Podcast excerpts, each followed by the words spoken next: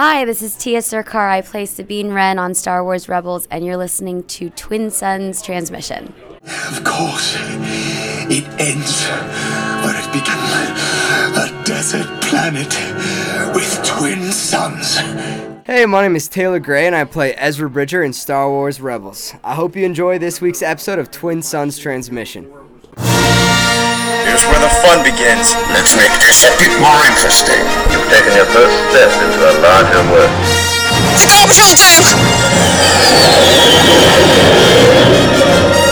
Nothing will stand in our way. May the force be with us.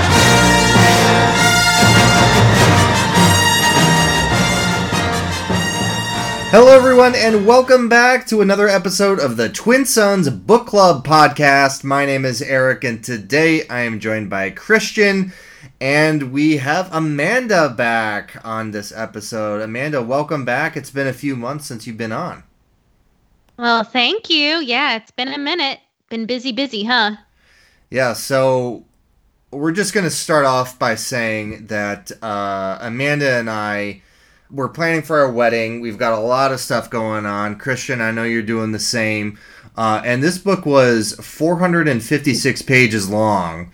Uh, so it was kind of a race to the finish, and Amanda and I did not really finish the book. I would say I got through like everything except for the last 30 pages, uh, and Amanda, you got a little less than that. Yeah, I Um, read the first half and the last 30 pages. I skipped the middle. yeah. Uh, but Christian, you read you read the entire thing, uh, but I, and I feel like we'll we'll have a good discussion. But uh, for the month of April, we read through Victory's Price by Alexander Freed, and this was the third book in the trilogy of the Alphabet Squadron trilogy. Um, and it kind of finished off the story of Yrica Quell, um, Nath Tensent, Will Lark, Chass na Chadic, and a bunch of other characters from this story, Kairos. But I guess Christian, we'll start with you. Just kind of overall, what do you think of this book as as the conclusion of the Alphabet Squadron trilogy? Well, parts of it were definitely epic. Um, the beginning of the book definitely started off with a bang. Really, really exciting. We found out right away about Yrica Quell. Uh, big cliffhanger from the, the last book, Shadowfall, was her joining uh, the enemy and what her intentions were.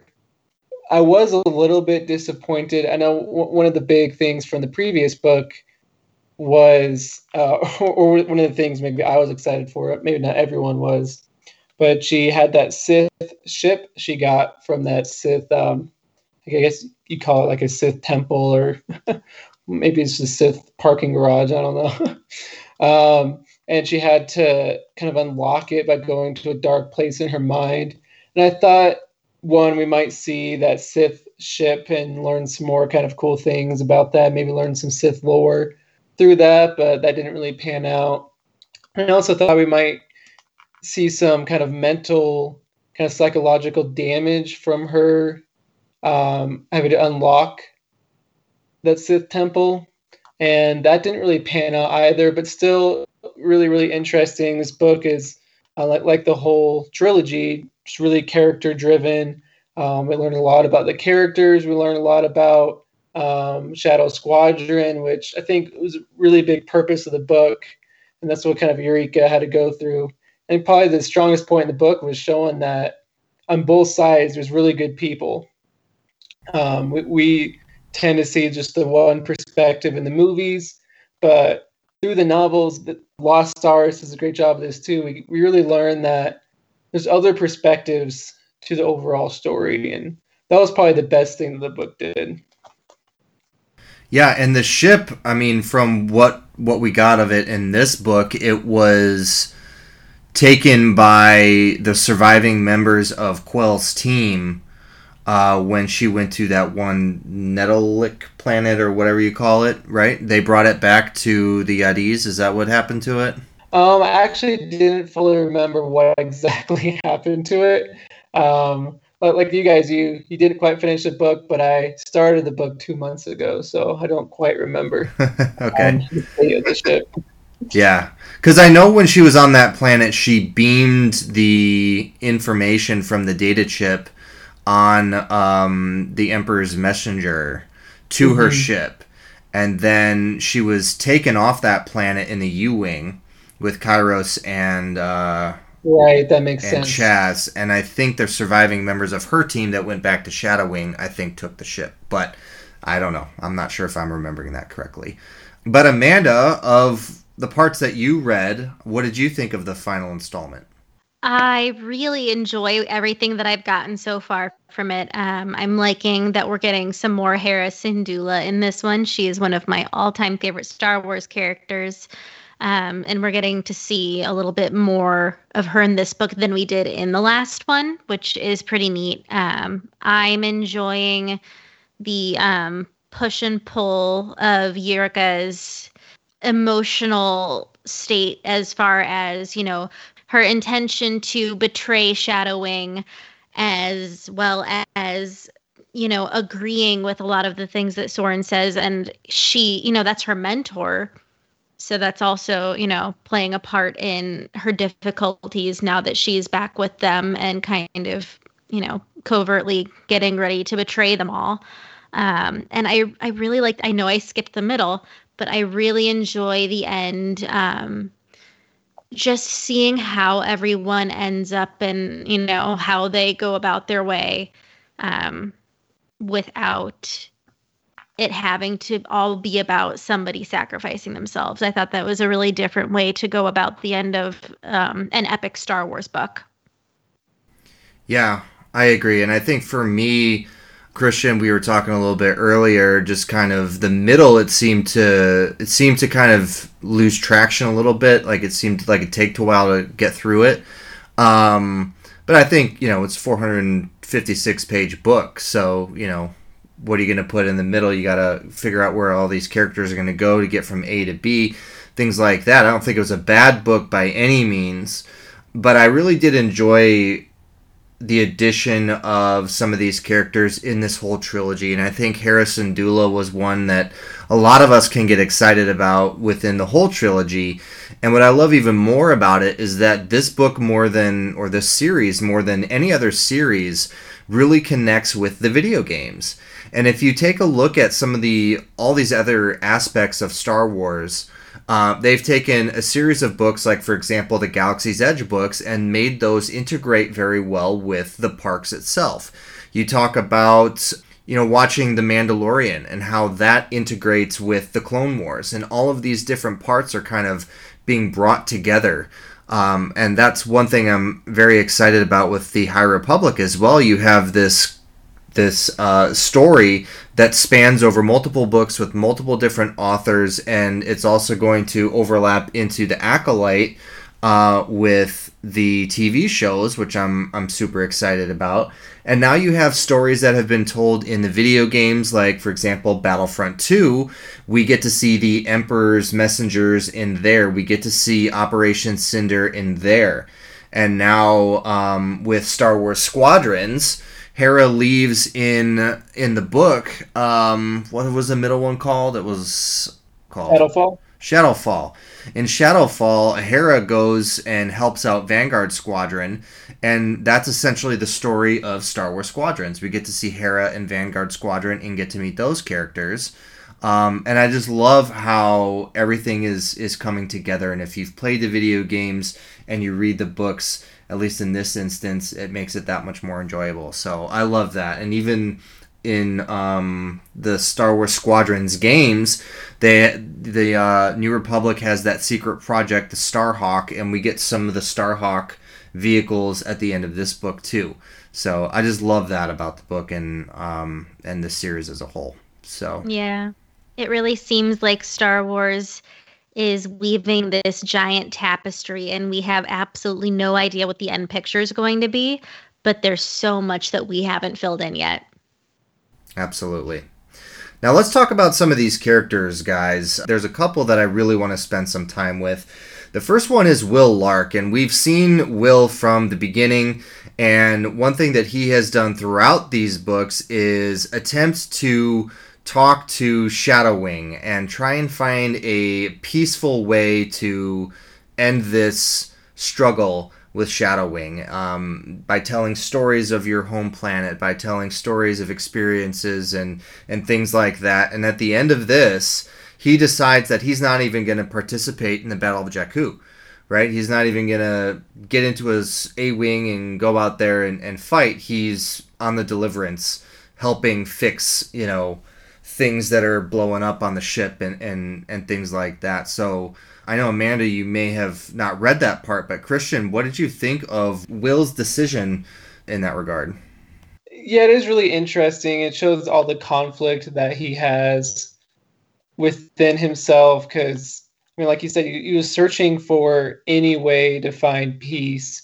And I think previous to the Battle of Jakku, when they did share all of their stories with each other, I mean, they were really open. It's just a unique circumstance. Alpha Squadron and Shadow Squadron just being open to each other uh, about some personal things. I think that caused him to get to know them, and he just couldn't bring himself to be a part of that fight. One that he probably no longer believed in enough to do his job on the Deliverance, but difficult to physically engage in. Um, I think kind of near the end of the book, he might have had some regret for it. He kind of had the the label of a deserter because he wasn't with his squadron. But yeah, it, it, was it was pretty strange. I would have still expected him to go out there and have the loyalty to his own squadron.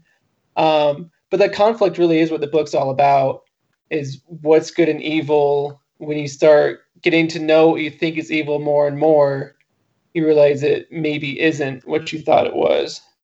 Yeah, and one weird thing that I thought of, and granted, I was I was kind of trying to power through the book toward the end here, but you know, Nath is basically getting on Will's case for essentially deserting his squadrons prior to the Battle of Jakku. But if you think about what happened in the Battle of Jakku and what Nath did, I mean, he was working hard up until a certain point, and then he was he lied about his ship being damaged, and he kind of mm-hmm. deserted the battle too. Right. Know? Yeah, and he was part of the battle, which I feel like that's even worse. If you're part of it, in it, and then you leave, well, now there's a there's a gap. Where entering the battle, he knew wh- where Will was. He was doing his job on deliverance. He didn't abandon the battle. He was just in the battle from different, um, doing something different. And yeah, it is really ironic that, and he even called others to join him too when he left. Nath, when he went to the moon to do his repairs, he called for others to join him. So, yeah, really strange. He can just completely lost his will to fight. Yeah, definitely a weird yeah. thing there. Um, do you have anything to add on that, Amanda? I just I actually during Will's transmissions because I did read that. Um, mm-hmm. I really enjoyed that part specifically, and as a whole, from Yrica's point of view, of them humanizing both sides of it, of them recognizing the good and the evil done on both sides of it throughout the book. And even in the conversations between Hera and Mon Mothma at the end of the book, you see them kind of debating that and debating, well, both sides have done bad. Not planet destroying bad, granted, but there have been murky, dark things happening on either side of it. And how do you judge that? You know, it's it's a t- an entirely different picture when it's not black and white anymore. So yeah, I really I really enjoyed that aspect of the book, the gray area that Star Wars has been dabbling in a little bit more recently. Yeah, and that's like the same thing with Thrawn too, right? I mean, historically, you think of Thrawn as this grand admiral in the Empire, but as we continue to read more about his story, it's like Thrawn's not actually a bad guy. So, and we'll be doing that. We'll be talking a lot more about Thrawn in the next uh, next podcast. but let's talk a little bit about Kairos, guys. And in this one, I was I was very I was very shocked about what happened with her character. Like I didn't in the first book, it, she was very quiet, didn't say much, made guttural sounds. She was wrapped up, she was covered up, and then she gets really badly injured, and and we learn a little bit more about her past in Shadowfall. Um, she's got to spend a bunch of time in Bacta. She wasn't in Shadowfall as much as this book, I remember. Um, but we we find out a lot more about her. Kairos is a name that she gave herself after she was essentially taken and experimented on. It wasn't her birth name, and we find out a lot more about her people. They essentially view her as like this unclean member of uh, you know their race because she was taken and and, and experimented on. Um, we get to visit her home planet a little bit, and at the end, she kind of saves Quell. And uh, after everything that they've been through, um, this is one of the quotes that that Kyra said to Quell: "You are my sister, but your crimes are not forgotten." And then at the end, when she saves Quell from uh, Soran, she says, "I forgive you," and kind of jumps out of her U-wing as it explodes. And there's there's a lot to talk about, a lot to digest with with uh, Kairos. But what did you guys think of her character in this novel? Did you get to the very end of Kairos when she had her transformation? I did not. Is that at the is that the last thirty pages? Um, it was a little bit before the last thirty pages. So when she jumped out of the U the U wing, you might have thought that she might have died at that point, um, but she didn't. I believe she was injured but she meets up with Quell soon after. And it's really interesting reading it. This is one of my favorite parts of the book because you're not sure if Kairos is dying or not. It sounds like she is with the way it's written and what Kairos is saying to Quell, which is not actually dying. She's transforming almost into like like a new person into like a new identity. It's kind of hard to explain without reading it, but we know that she transformed before into Kairos. She wasn't always mm-hmm. Kairos. We took that name after um, experimentation, and she left with karen Aiden. Um, but it was it was like it was written as if the armor on her was just peeling and fading away, almost as if she was shedding her skin. And um, the words that Alexander Freed said was that her skin was like like a baby skin, very innocent, and she was like a new person.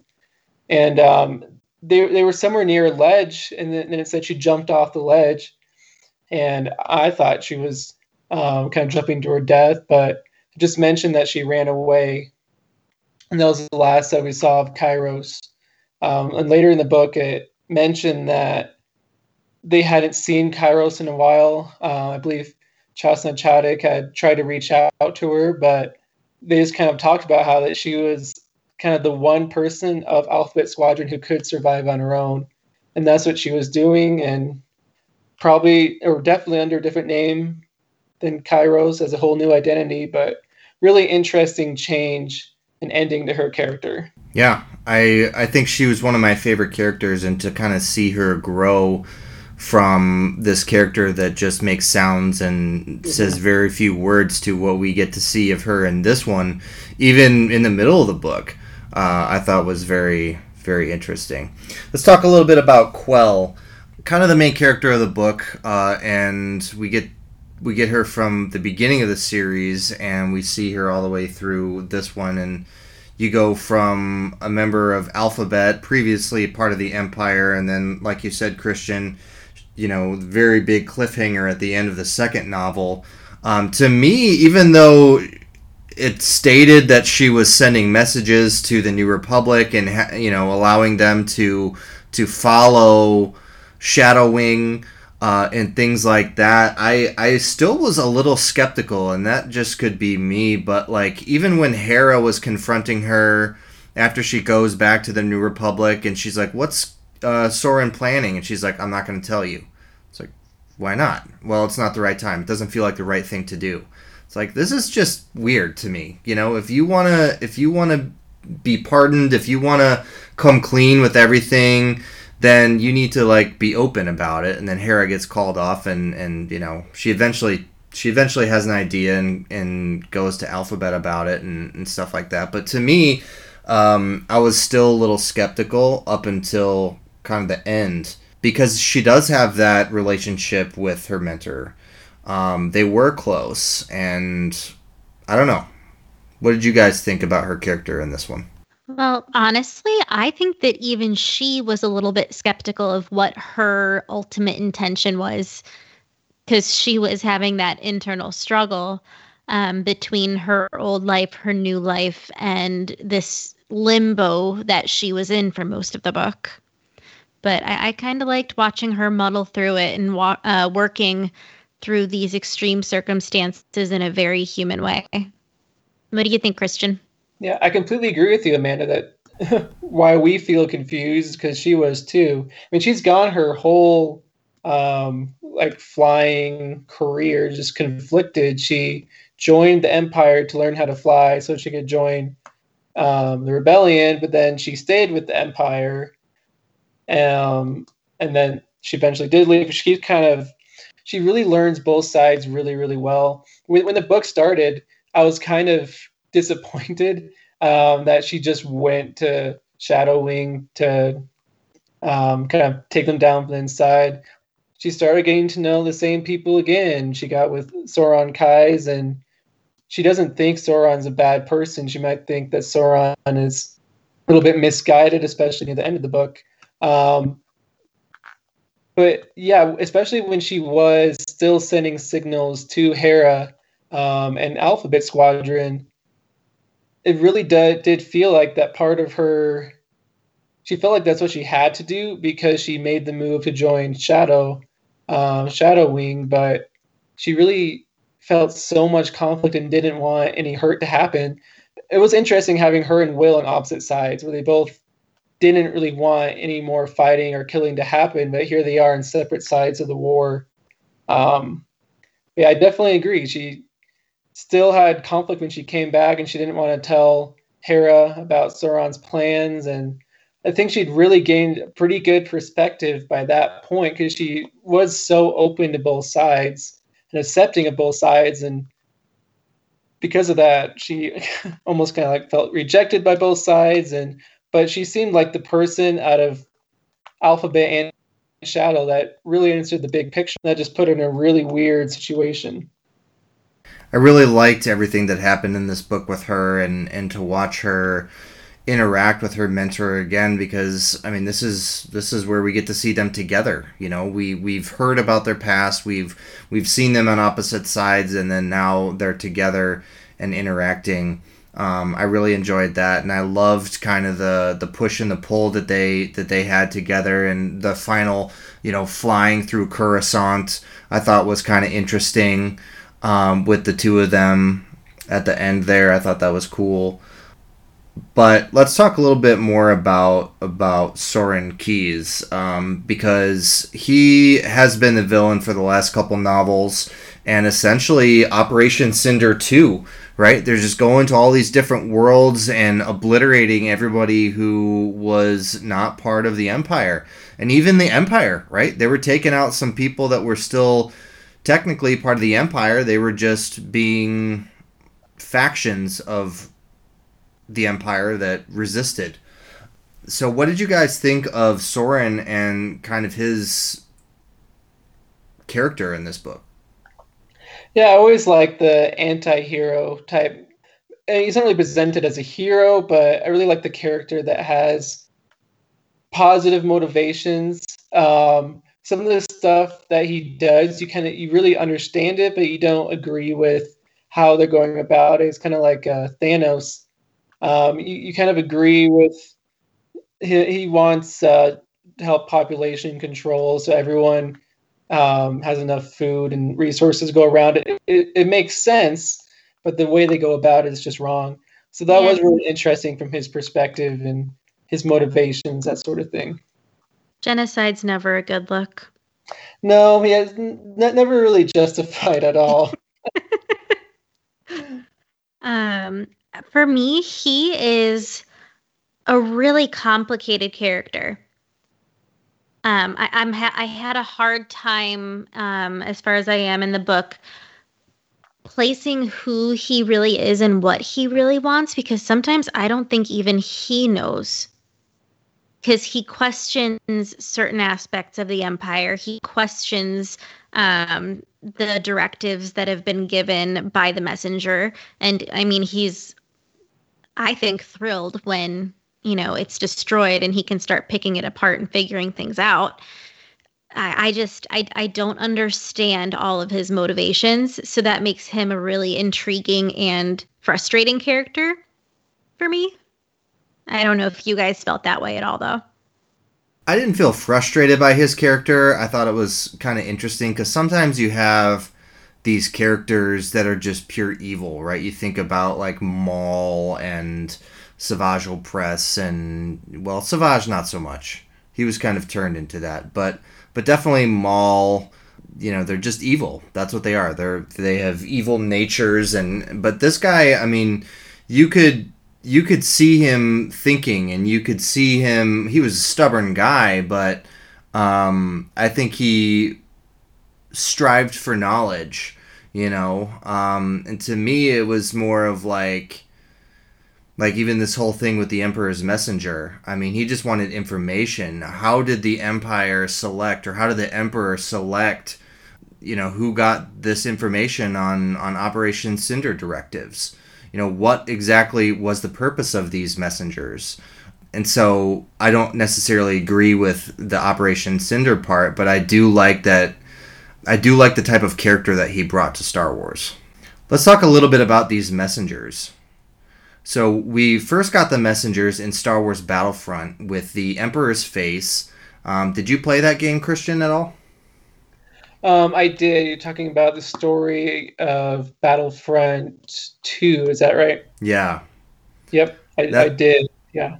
Yeah, and we don't really know what they do. We just know that they're there giving the orders for Operation Cinder.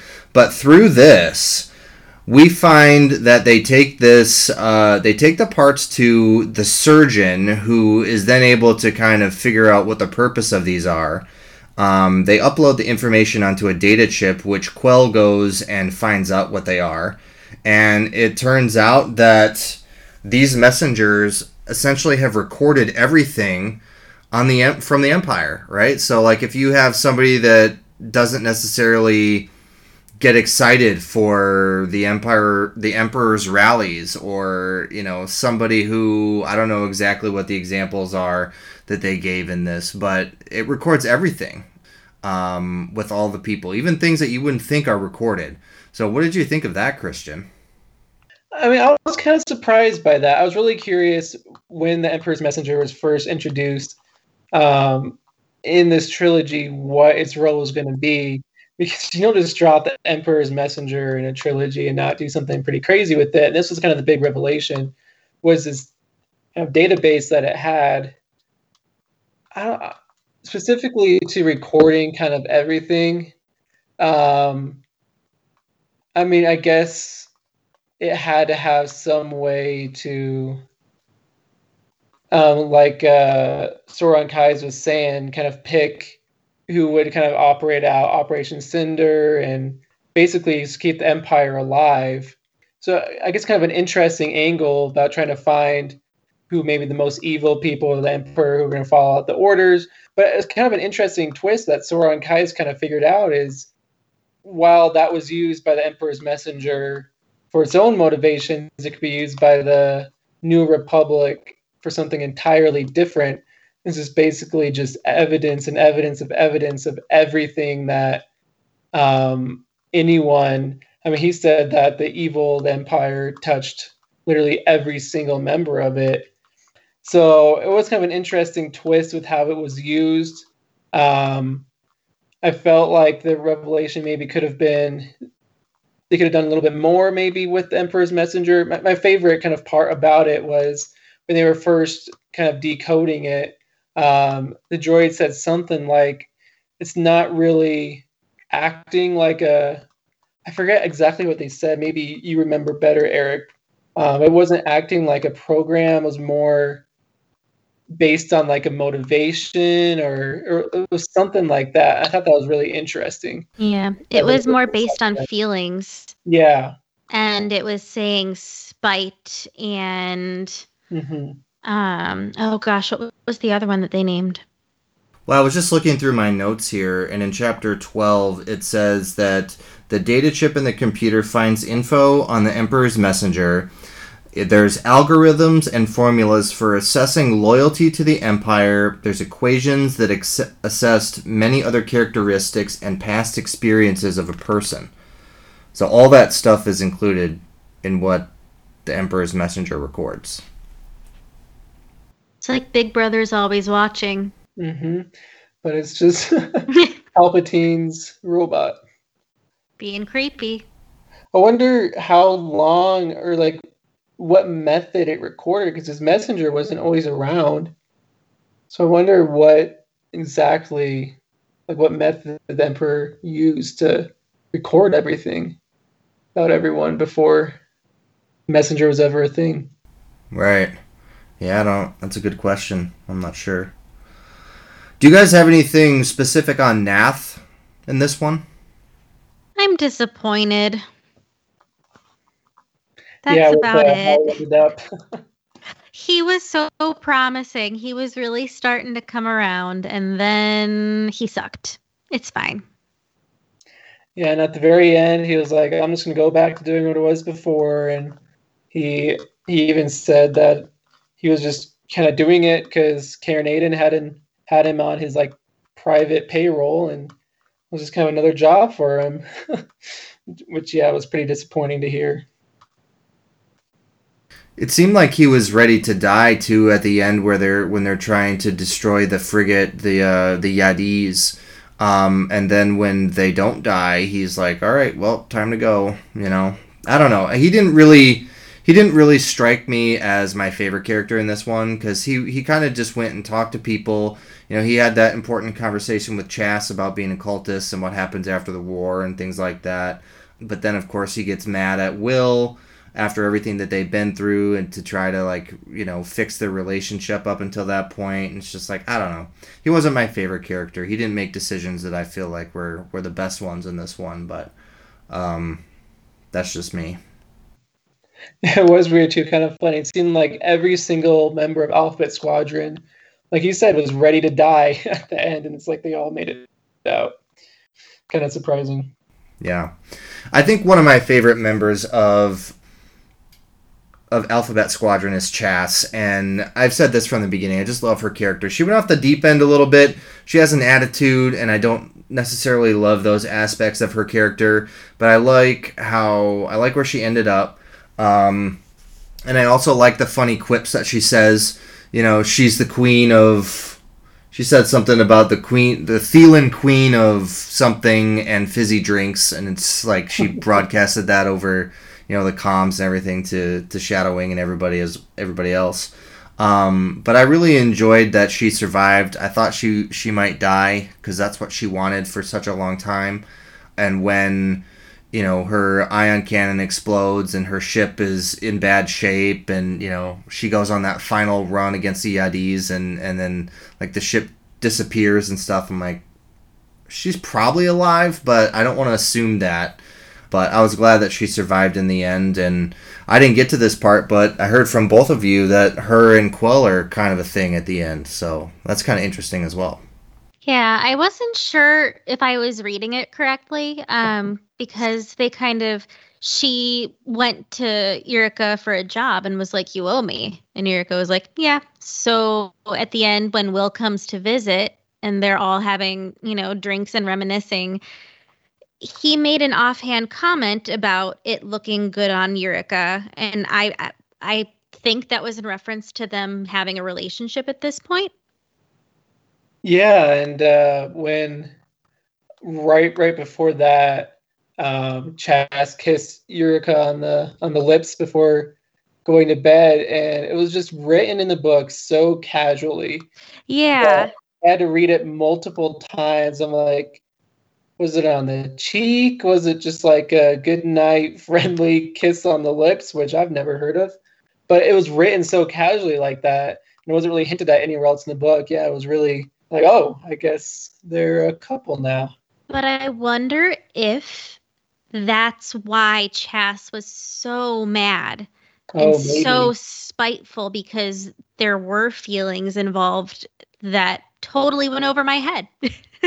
Yeah, Well- maybe, maybe she was mourning Quell because everyone thought she was dead, and then she's been mourning her this whole time. Maybe she'd just gotten over or been trying to work through the motions, and then to find out that she's in one of the enemy Tie fighters. Yeah, that would be pretty infuriating. Would definitely explain why she just took off after her into hyperspace. That's a good point.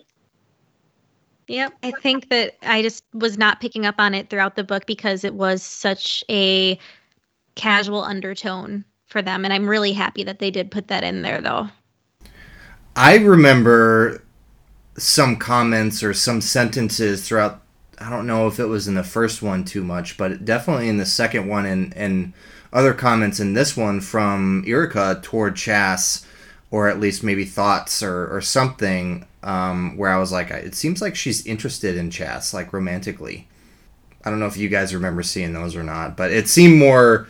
It seemed like there was more interest on Quell's part towards Chass than the other way around, but I don't know. Maybe Chass was just too angry all the time to do anything about it. Yeah. I really like the dynamic of, of the characters in this. I think uh, having characters of all different types and personalities are what really make these books interesting to read because some people may like one character, other people like different characters, and, and just kind of having them all together is, is really cool to see. So at this point, we've gone through all the characters. I kind of want to just take a couple minutes each to talk about what our favorite parts of the book were and kind of just our overall thoughts and feelings on the trilogy as a whole. So, Amanda, we'll start with you. I am really, really happy to see Yrica come out of this um, on the other side and living a semi normal life um, and just having freed, freedom to find who she is. Because I don't think at any point during any of the books she's had the opportunity to be herself. So that was a really a really happy surprise for me because I thought this was going to go the Rogue One route and everyone was going to die, and they didn't. So that was really awesome. Uh, yeah, my favorite parts of the book definitely centered around the the blurring of the lines between good and evil. Um, definitely a really good message for.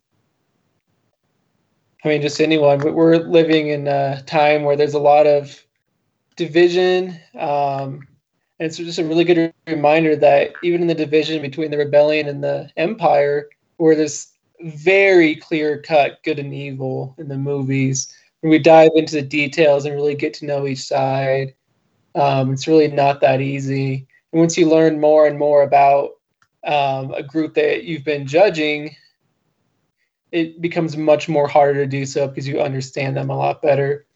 And uh, I guess one more thing is we've kind of brought up the the point that this book kind of did move a little slower at times, had some lulls, but at its peaks, it was just incredible. Um, like the moment where we thought Chass na Chadic might die, uh, I think it was a, a whole section just beautifully written of her kind of conflict of choosing to live or choosing if she wants to die, just figuring that in her head. That was beautifully written. And then the transformation of Kairos at the end. I know um, you guys maybe didn't get a chance to get to that, but really, again, a beautifully written moment.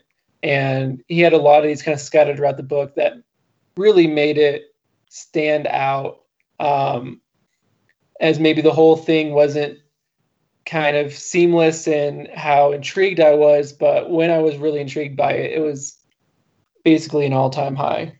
I agree with everything that you guys said, and I think I think this book really had a lot of highlights.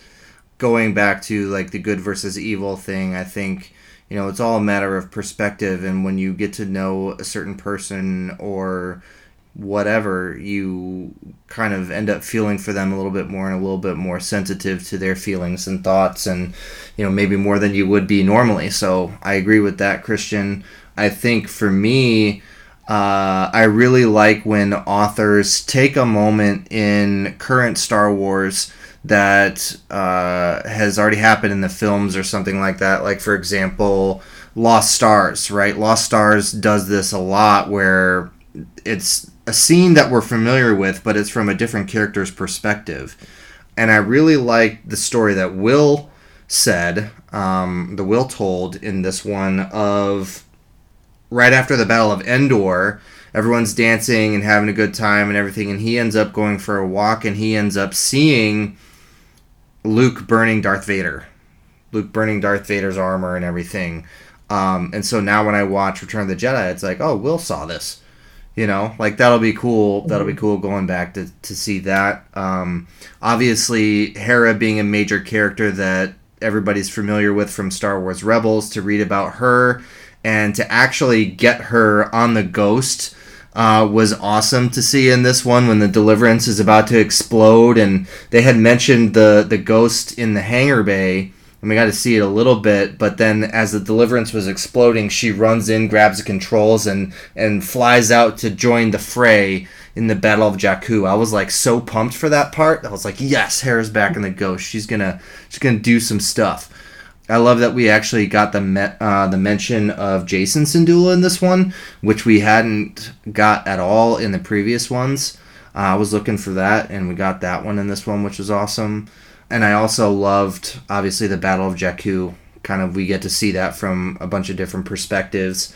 And the mention of the T 70 X Wing prototype, which is the Resistance X Wings that we get to see in the sequel trilogy. Um, and that's what Quell was flying around in at the end of the book too. So I love all that stuff, and I think overall, this this was a fantastic trilogy. All right, well, thank you guys so much for reading with us this month. We're we definitely apologize for being a little behind in the reading and and uh, not getting as many discussion questions out this week and or this month and, and things like that. But hopefully, you guys enjoyed Alphabet Squadron trilogy by Alexander Freed and, and will join us this month in May for book two of the Thrawn Ascendancy trilogy, which is called Greater Good by Timothy Zahn. And I know the the third book is actually coming out in November or something silly like that. I think they're Zahn's really pumping them out. So uh, very excited to go back to our favorite Chiss and read more about about that. I know it's a couple very in-depth, very detailed authors and very detailed books back to back here. So uh, just bear with us, and then we'll we'll have a break in June, which will be nice. So we'll kind of hit it hard here and and get a little bit more information on on the Chiss, and I think we'll we'll all be taking a much needed break come June. Amanda, if people want to follow us on social media, where can they do that?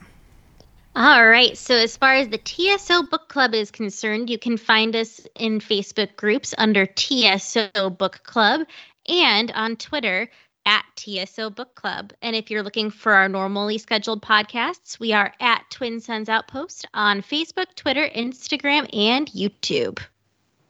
All right. And Christian, if people want to keep up with what you're doing and follow what you've got coming out, where can people do that?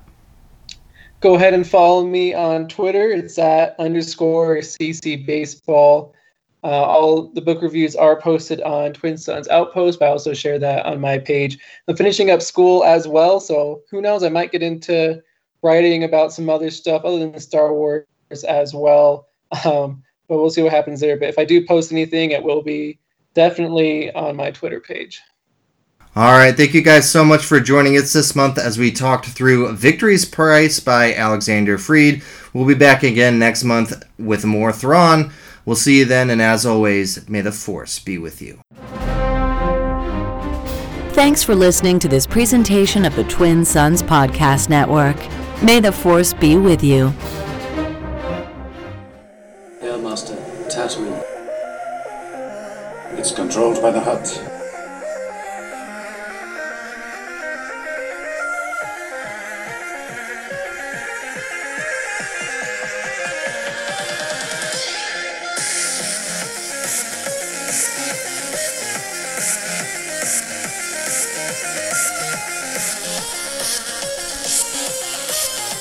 the rendezvous point on Tatooine.